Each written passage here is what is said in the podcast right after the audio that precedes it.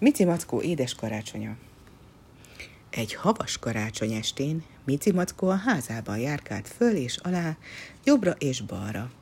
Egy karácsonyfa állt a szobája közepén, melyet kiürült mézes bödönökben világító gyertyák díszítettek. Mici Mackó a fát nézte, és a fejét fogta elgondolkodva. Valami még hiányzik, motyogta maga elé. Elsétált az ablakig, és kikémlelt. Aztán visszament a fához, hogy folytassa a töprengést. Váratlan kopogás szakította félbe gondolatait. Kop-kop! Az ajtó felé fordult. Talán pont az ajtóm előtt áll az, amit elfelejtettem. Morfondírozott Mici Mackó. Egy kis hóember állt ott a küszöbön. Szia, Mici Mackó! Hebegte a hóember dideregve. A mackónak ismerős volt ez a hang, bejebb invitálta a vendéget. A kandaló mellett állva pár perc alatt olvadni kezdett a hó alak. Minél jobban felolvadt, annál inkább hasonlított malackára. Jaj, nekem! sóhajtott Mici Mackó. Örült, hogy a barátját látja viszont a hóember helyén. Jaj, nekem! Szólt Malacka. Végre látta a barátja karácsonyfáját. Fogsz még pattogatott kukorica fűzért is tenni rá? kérdezte. Volt rajta, vallotta be Mici Mackó, de megettem mind. Csak a madzag maradt meg. A mackó ismét a fejét törte. Vajon pattogatott kukoricát szeretett volna? De nem, nem, nem az hiányzott neki. Se baj, a madzagokat felhasználjuk az ajándékcsomagoláshoz, mondta Malatka. Valami derengeni kezdett a mackó fejében. Rájött, mi hiányzott.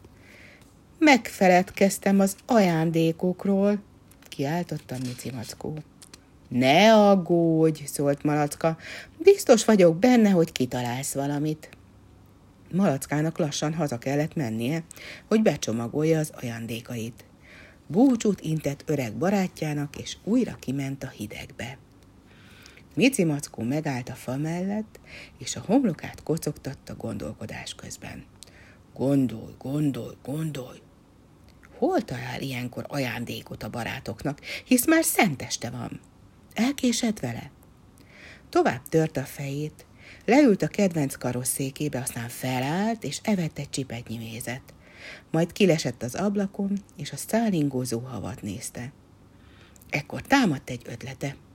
Ugyan nem talált ki semmit a barátok megajándékozására, de tudta, kihez forduljon segítségért. Ha-hó, kopogott be Robert Gida ajtaján. A kisfiú ajtót nyitott, és elmosolyodott a vendégláttán. Gyere be, Mici Mackó, mondta. Boldog karácsonyt! De miért vágsz ilyen fancsali ábrázatot ezen a szép estén? Mici Mackó épp elmesélte volna az elfeledett ajándékok történetét, de meglátott valamit. A kandallónál lógó zoknikra mutatott. Azok mire valók? A karácsonyi ajándékok kerülnek bele, magyarázta a fiú. De Robert Gida, mi történik akkor, ha valaki elfelejt ajándékokat szerezni a barátainak?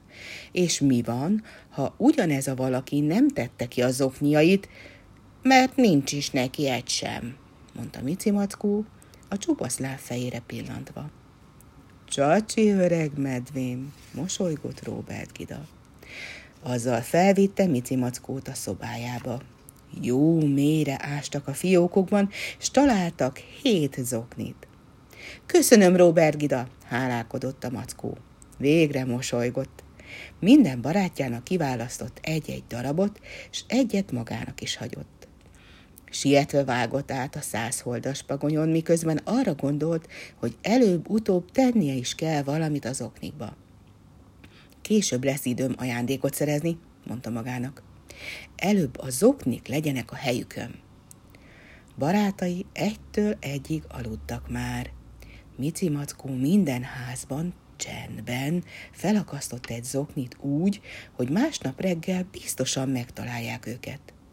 mindre került egy-egy kísérőcetlés, melyen ez állt Mackótól. Mikor Mici Mackó visszatért a házába, lepihent kedvenc székébe a ropogó tűz mellett. Most pedig ki kell találnom az ajándékokat, emlékeztette magát. De nagyon elfáradt, mire minden zoknit eljutatott a barátaihoz. Mielőtt még észbe kaphatott volna, és gondolatai álmokba fordultak, és elaludt.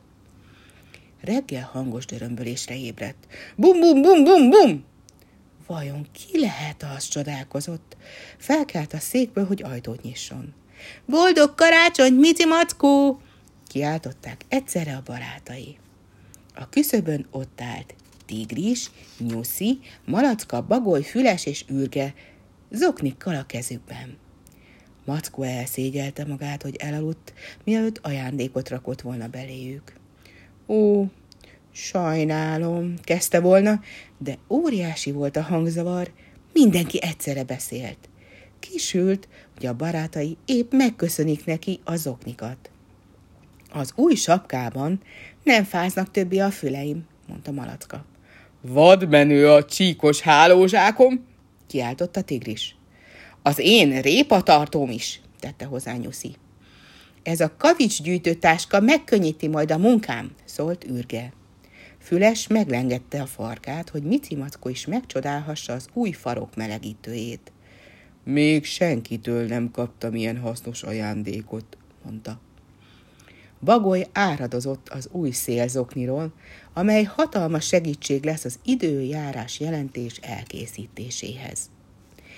Mici Mackó ránézett a barátaira, nagyon örültek az okniaiknak, pedig nem is került bele igazi ajándék. Most valami nagyon jó dolog történik, mormogta a mackó. Nagyon jó, ismételte Malacka. Igen, úgy hívják karácsony, bökte oldalba kedélyesen tigris. Aztán Mici Mackó arra lett figyelmes, hogy a barátai sorban egy-egy mézes csukrot tesznek az okniába. Nem is tudom, mit mondhatnék. Hálásan nézett a barátaira. Ez volt a kedvenc csemegéje. A karácsony az év legszebb napja, jelentette ki Nyuszi. Főleg, ha vannak jó barátaid, akikkel együtt töltheted. Na, na, értett egyet Tigris. És én azt is tudom, hogy lehetne még édesebb. A mackó kezében lévő mézes bödönre nézett. Mici mackónak remek ötlete támadt. Ebédeljünk mindágy, mindnyájan együtt, mondta. Azzal a barátai elé tette az imént kapott mézes csukrokat. Karácsony. Édes egy nap.